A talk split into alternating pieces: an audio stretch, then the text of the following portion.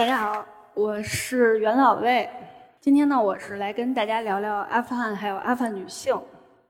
我呢，一共去过四次阿富汗，然后每次在那儿待一个月，大部分时间呢，我都是和当地人生活在一起。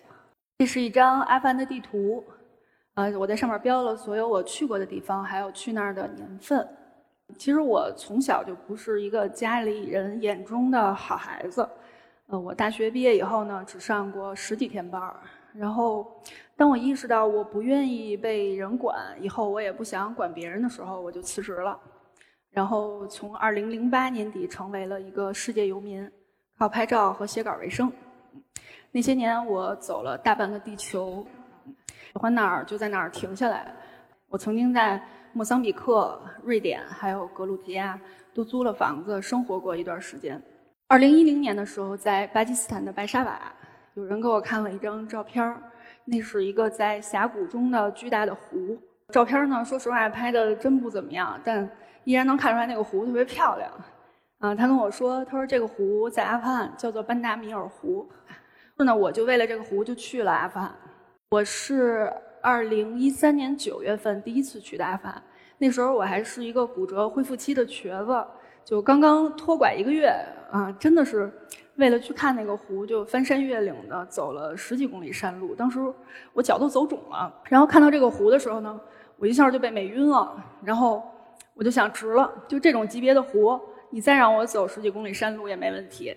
我就坐在这个湖边儿，然后就看了好半天。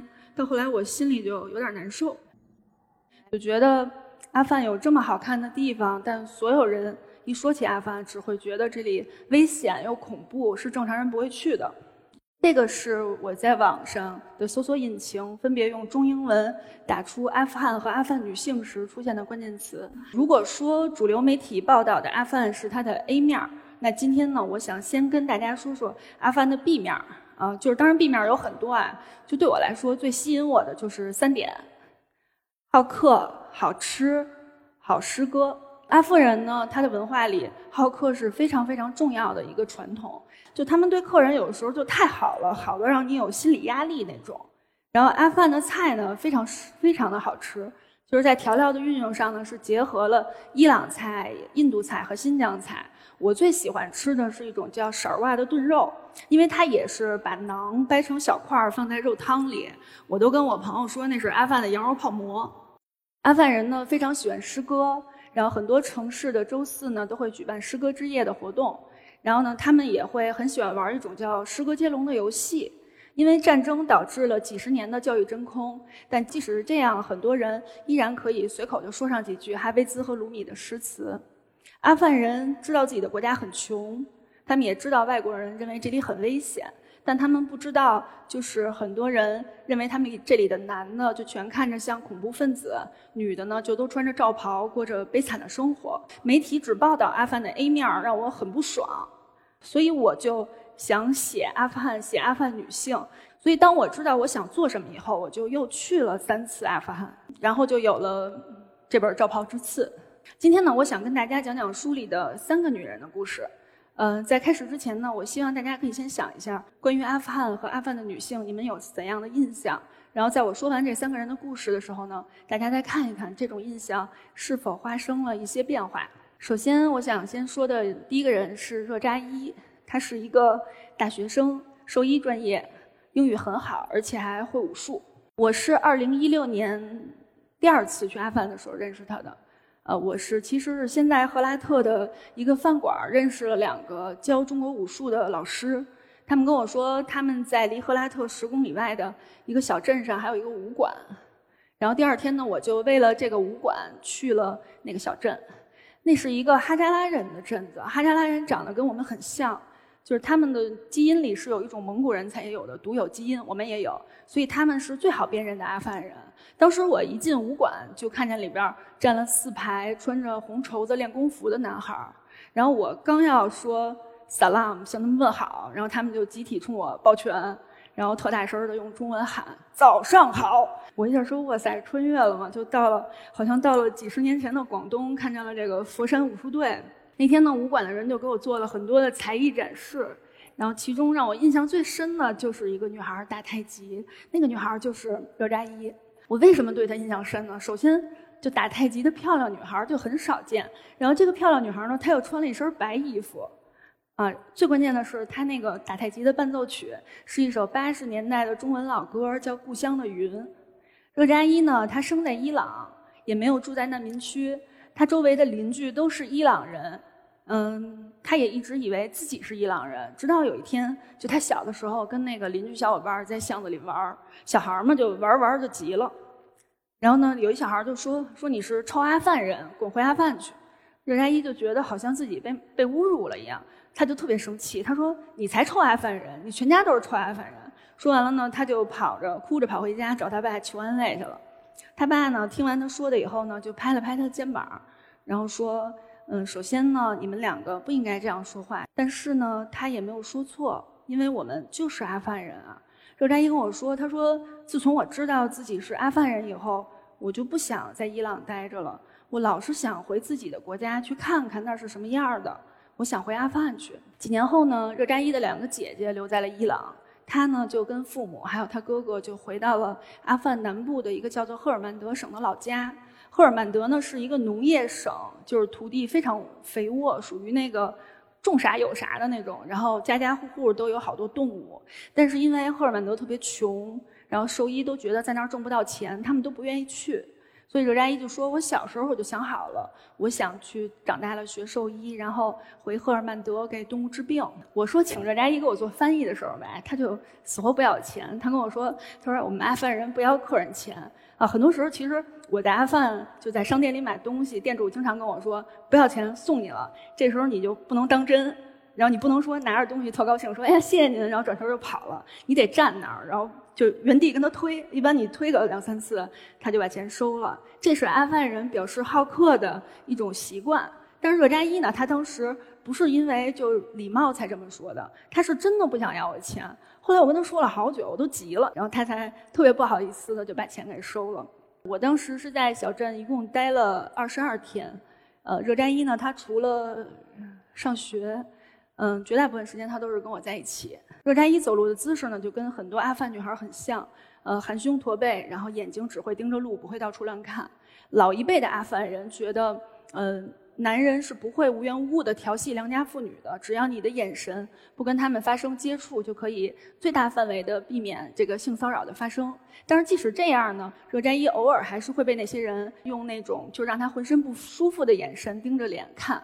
热扎伊说，每当这个时候，他就忍不住就想找个罩袍，然后套在这些人的头上。热扎伊呢，他是哈扎拉人，哈扎拉人是不穿罩袍的。他们穿的是一种，就是跟伊朗一样，是一种叫做查杜尔的东西。那个翻译过来就是帐篷。呃，热扎伊说，虽然他不喜欢罩袍，但是每次当他被男人用那种眼神看的时候，他就特别理解为什么就是普什图女人会穿罩袍。因为再讨厌的男人也不不能去透过那些很细小的网格去看到女人的脸了。当时呢，其实我我是手里有一些给阿富汗女人和孩子筹的捐款。刘占一呢，就带我去见了很多他认为需要帮助的人。有一次，我们去了一个婶婶的家里，那个婶婶呢，她的老公带着所有值钱的东西和二老婆就去了伊朗，然后临走前呢，还把屋门锁了。婶婶呢，就只能跟两个女儿呢睡在半露天的过道里，冬天就差点冻死。我们从婶婶家出来以后，热扎依就挺难受的，跟我说，他说。他说：“你知道吗，某某？他说，其实我们哈扎拉人是很少娶两个老婆的，因为我们知道当时做那样的安排，是因为打仗的时候死了好多人，一夫多妻呢是可以让活下来的人去合法的照顾孤儿寡妇的。但是你看看现在这些男的在干嘛？他们找的都是比自己年轻的女孩儿，这样做只是在满足自己的私欲。婶婶的那个子宫里呢，还长了一个比我拳头还要大的肌瘤，已经好几年了。”当时已经到了这个不做手术就会有危险的情况。阿富汗的公立医院是免费的，但是就是你要排很久很久的队，所以我就让热扎伊带我去私立医院看看，跟医生商量能不能说便宜点把手术做了。呃，那医生还挺好的，后来就给便宜了一大半儿，我们只花了相当于人民币一千块钱就把瘤子给摘出来了。除了这个婶婶呢，热扎伊还带我去了镇上有三四户人家，后来呢我就搬到了他们家。到他们家以后，我才发现日干一家很穷，但是呢，从头到尾，他一直都是在想怎么去帮别人，他从来没有就是为自己或者为自己的家人要过任何东西。离开镇子的前一晚，我就最后一次在武馆看他打太极，然后伴奏曲呢还是那首《故乡的云》。周爷跟我说，他说每次我一听见这首歌的前奏，我就忍不住就这样了。然后呢，我就给他讲，我说这首歌是什么意思？大概意思就是有一个人远离家乡很多年。然后当时呢，他看见了天上的云，好像闻到了故乡的味道，然后忍不住就要哭了。若扎伊呢，就深深地吸了一口气，然后他鼻子皱了皱，跟我说：“说哎呀，说你看咱们现在在武馆，我只能闻见这种难闻的汗味儿。”过了一会儿呢，他又跟我说：“他说，也许伊朗什么东西都比我们阿富汗好，但还是这儿带着灰尘和汗水的味儿，闻着让人踏实。”我在镇上的时候，就把武馆的事儿呢发在公众号上。新华社亚太的人看见了，就安排了记者过来采访。我就这么认识了他们当地的摄影记者。然后这个记者呢，他知道我在写阿富汗女性，就很高兴。然后他就给我推荐了一个叫鲁巴巴的十六岁的残疾画家。这也是我今天想给大家讲的第二个人。鲁巴巴呢，他是一个先天小儿麻痹者，他呢上肢完全无力，然后脚趾呢也只有三个可以动换。他是用嘴咬着铅笔画画的。阿帆自己的媒体也是天天报道什么腐败、失业率新高、爆炸这些很消极的东西。所以，当老百姓看见鲁巴巴的新闻，看见他这种身体状况依然在画画的时候，就全都被他打动了。然后，很多人给他捐钱，送他电脑、手机，连阿那个加拿大的一个阿凡伊部长都知道他，给他捐了两千美元，还说他是阿凡的希望。这是鲁巴巴家的会客厅。房间是他出名以后新装修的，地毯啊什么的都是都是新的。然后一进门那块儿呢，还堆了很多就是热心市民送的颜料，还有绘画工具什么的。鲁伯伯跟我说，他说没出名之前家里很穷，然后他也没有钱请老师，只能是自己去摸索着自学的画。后来呢，他舅舅呢就把他画画的照片呢放在了网上。没想到被媒体看见，一下就出名了。出名以后呢，就很多人找鲁爸爸画画，但是只愿意付他相当于人民币十块、二十块的酬劳。鲁爸爸说：“他说我觉得我是一个艺术家，这些人这样很不尊重我。”然后我就问他：“我说那你觉得你的画应该多少钱呢？”鲁爸爸想了想说：“我认为它值一百美元，因为每一幅画我都要咬着铅笔，然后画一个礼拜，很辛苦。”我当时就说：“我说那行。”我说我就按你说的价格，我花两百美元买你两幅铅笔临摹画然后我就在鲁伯伯家住了下来。其实阿富汗是有很多残疾小孩儿，嗯，被父母遗弃的。但是鲁伯伯家呢，他们家每一个人都觉得特别好。他妹妹跟我说，说从小父母就告诉他们，就是因为鲁伯伯身有残疾，所以你们更要加倍的对他好。无论他要什么，只要你们有，都应该让给他。鲁伯伯呢，他和所有十六岁女孩一样，就。很喜欢美，她很喜欢化妆，然后化妆的速度呢比一般人还要快。有一次呢，她化完妆就突然盯上了我脚旁边的一个小包，那包里有我的护照，还有一些应急的美元。我每次去阿富汗都随身背着。鲁伯伯就看着那个包，就说了一句 “I like it”。我当时还以为他夸我审美好呢，我还挺高兴。然后我就说谢谢啊。然后鲁班呢，他就又放慢了语速，看着我又说了一遍 “I like it”。我还没说话呢，他就直接把包就给挎在自己身上了，用他的嘴跟脚。然后这个时候，他挎着包，他就又看着我说了一句：“他说你看我背着多好看，I like it very much。”我这才明白，他是想让我说：“那就把包送给你吧。”其实当时我觉得自己算挺了解阿富汗人的了。阿富汗人非常要面子，就很多人即使在大街上乞讨，都要把脸蒙起来。当时呢，我也是在阿富汗住了很多人的家里，无论是大人还是小孩儿，没有人这么当面跟我要过东西。所以这种场合、这种场景，完全是在我意料范围之外的。就我当时都懵逼了，然后就嘴也打瓢，我就不知道该说什么。鲁爸爸就看我没说话，他就很失望的把包从那个退了出来。然后，但是他退完了以后，他还是在用他的脚趾去拨弄那个包袋儿，然后一边拨弄他一边说：“I like it。”我就有点烦了。然后我就没忍住，我就说了一句 "I like it too"，啊，啊，说完 "too" 我就后悔了，我就觉得自己非常的幼稚。但是当时我确实还需要那个包，因为我之后还要去几个城市，我还就是需要它就保保护自己的财物嘛。然后我就想，那干脆就等我再回喀布尔的时候，我找他取画，我就把包留给他就完了。后来呢，我在鲁巴巴家待了六天，前几天他都没有画画。嗯，我呢又不愿意去要求他什么，这样违背了我写这本书的初衷。但是直到我临走前一晚，我就没办法了，我就问他，我说鲁巴巴，我说我拍了你化妆、睡觉、呃学英文、玩手机，但我从来没有见过你画画，你怎么不画画呢？鲁巴巴就说，说我明天画。第二天下午就又发生了一个我没有想象到的事儿，鲁巴巴有一个画画的老师。那个老师呢，当时对着我手机里的照片儿，然后用铅笔把人像的轮廓和五官就全画了出来，我都惊呆了。然后他哥就看我一脸惊讶的表情，就小声跟我挺尴尬的，就说说这个鲁巴巴这现在的身体情况，他是没有办法自己完成脸部的轮廓的。然后老师走了以后呢，鲁巴巴终于画画了。那是我第一次，也是唯一一次看他画画。他当时呢，坐在一个比自己还大的一个画架前，然后呢，就是用嘴咬着铅笔给眉毛上色。他当时呢，就是非常认真，然后眼神很专注。即使我刚发现被他骗了，但是就那种场景真的是非常打动我。他画了可能有十几分钟就画完了，然后呢，他自己看着也挺满意的，然后还转头冲我笑了一下。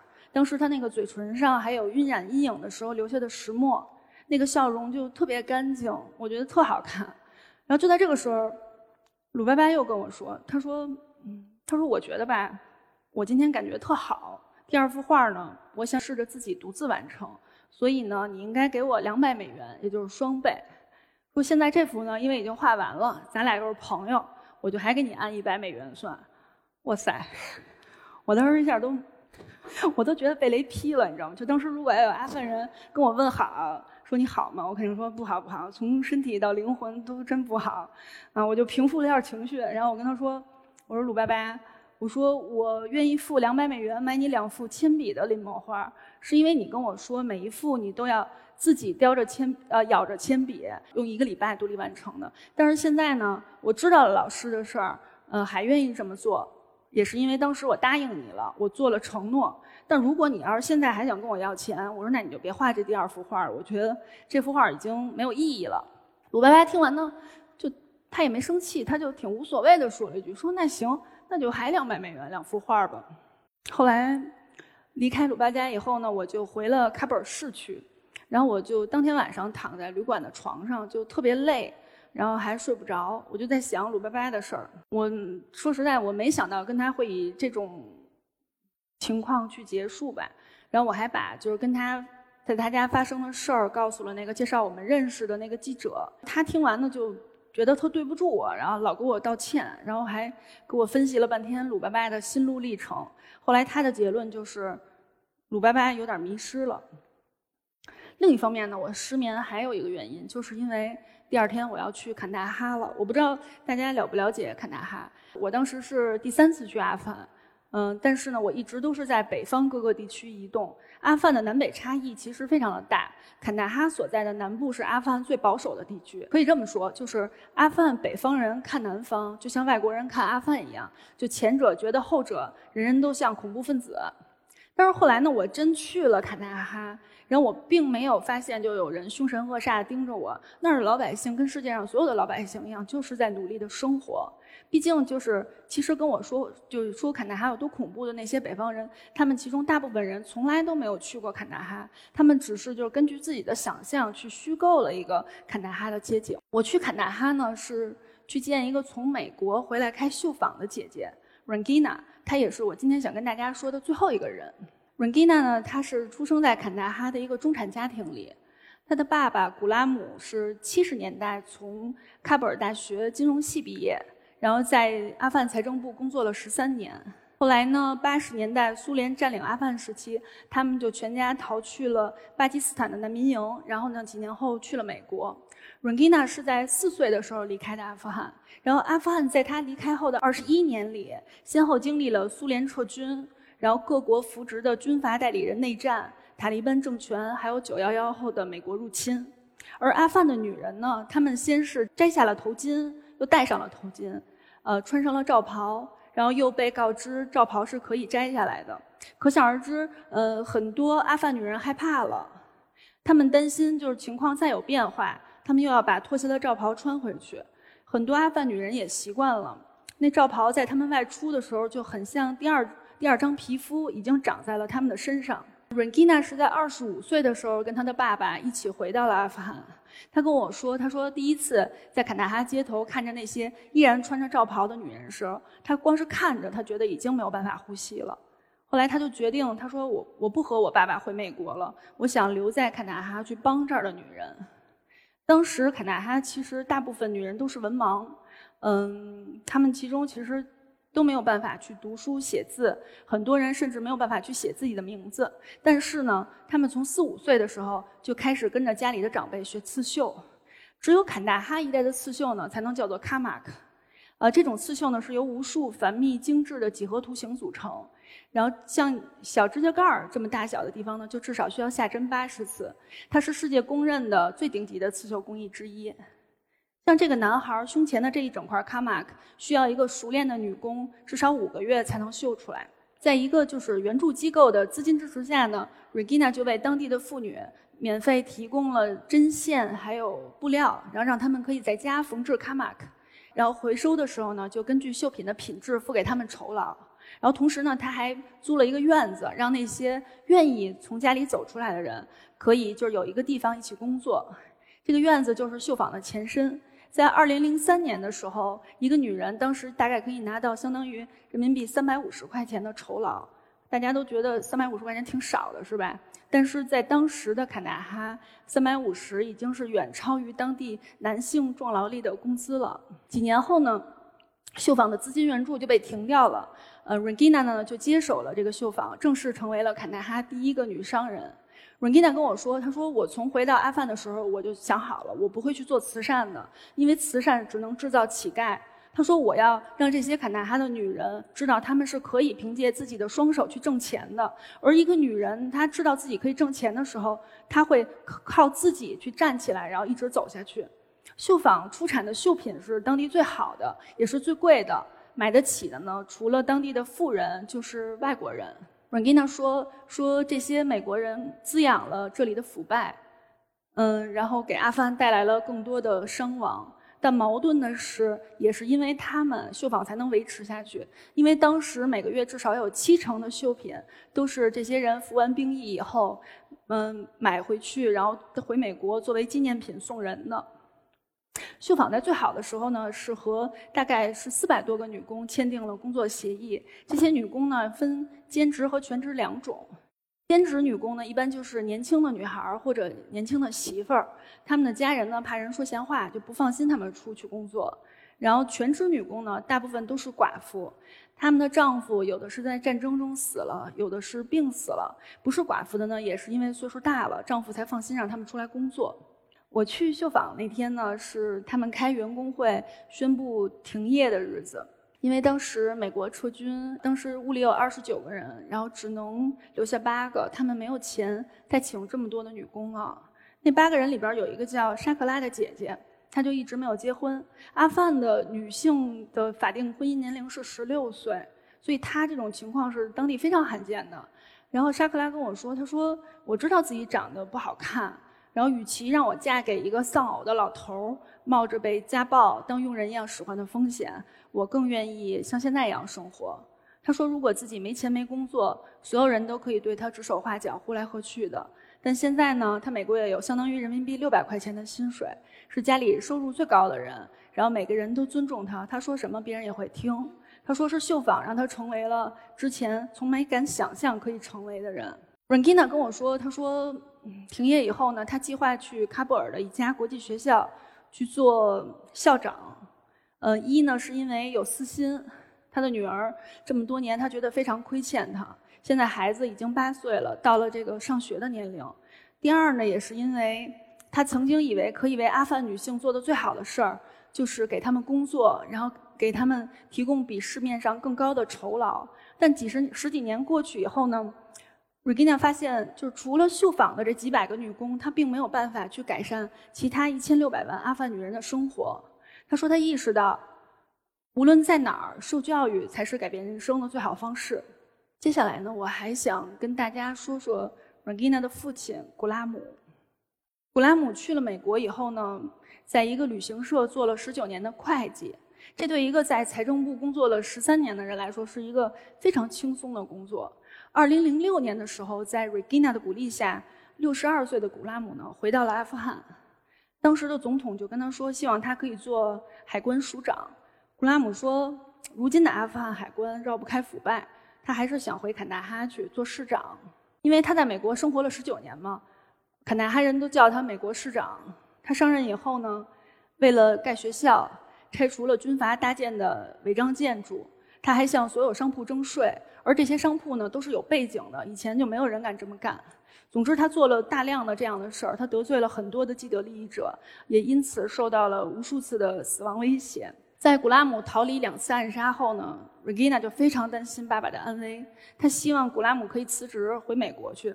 古拉姆说：“我不会走的。”他说：“人在哪儿都会死，我都这个岁数了，在美国会死。”在阿富汗也会死。他说：“也许我在坎大哈有一百个敌人，但我所做的事儿可以让七十五万坎大哈人过上好日子。”在他逃离第二次暗杀后的半个月，一个男人呢走进了市政府，顺利的通过了三道安检。他走到古拉姆办公室前的走廊，在古拉姆和他握手的时候，他引爆了头巾里的炸弹。古拉姆回阿富汗的时候。坎大哈那年的税收只相当于人民币的三十万，城市中呢也只有四公里的柏油路。他六十六岁离世那年，坎大哈的税收已经达到了两千七百万人民币，柏油路总长度达到了三十七公里。谢谢。在两个月以前，Regina 告诉我，他说他正式接受了。现在总统的提名成为了阿富汗新的教育部长。他在，谢谢。他在嗯，父亲去世九年后，终于跟随他从政了。我当时听完也是特别高兴，就我当时也是哭了。哎呀，真讨厌，我怎么哭？就是真的，因为他其实他是我特别好的一个朋友，后来。我知道他特别不容易。其实，我个人而言啊，我我是非常抗拒“受教育”这个词的。我也一直跟别人说自己是一个没文化的人。我觉得，在某种意义上来说，文化就像一种模具，你只有不断挣扎，才能在得到它的过程中保留你自己。我很庆幸自己从来不是一个容易被周围环境影响的人。正是因为听不到外界的声音，我才可以专注的去做好自己喜欢的事儿。目前为止呢，我依然喜欢去别人不去的地方，然后写别人觉得没有那么重要的东西。也是因为就是更年轻的时候，我去了那么多地方，那些经历让我知道，真实的世界是有温度的。它不只是新闻媒体报道的那个样子，在悲情的国家也有鲜活的生活和和我们一样的人。我书里的这些阿富汗女人，她们来自不同的省份，有着就不同的民族，从事不同的职业，有着完全完全不同的性格。我觉得她们和世界上其他地方的女人一样，没有更高尚，也没有更卑微。但现实中呢，无论穿还是不穿，很多阿富汗女人已经被外界的人套上了隐形的罩袍，而偏见呢，就像一根刺扎在罩袍上。这罩袍呢，有时候遮住的不只是他们的，还有我们的双眼。很多人问我说：“阿富汗是不是特别危险啊？”我通常的回答就是：有危险，但没你想的那么可怕。最后呢，我知道不可能，但我依然希望这个世界没有战争，遍地和平。希望和平到来的那一天，大家都可以亲眼去阿富汗看一看。谢谢。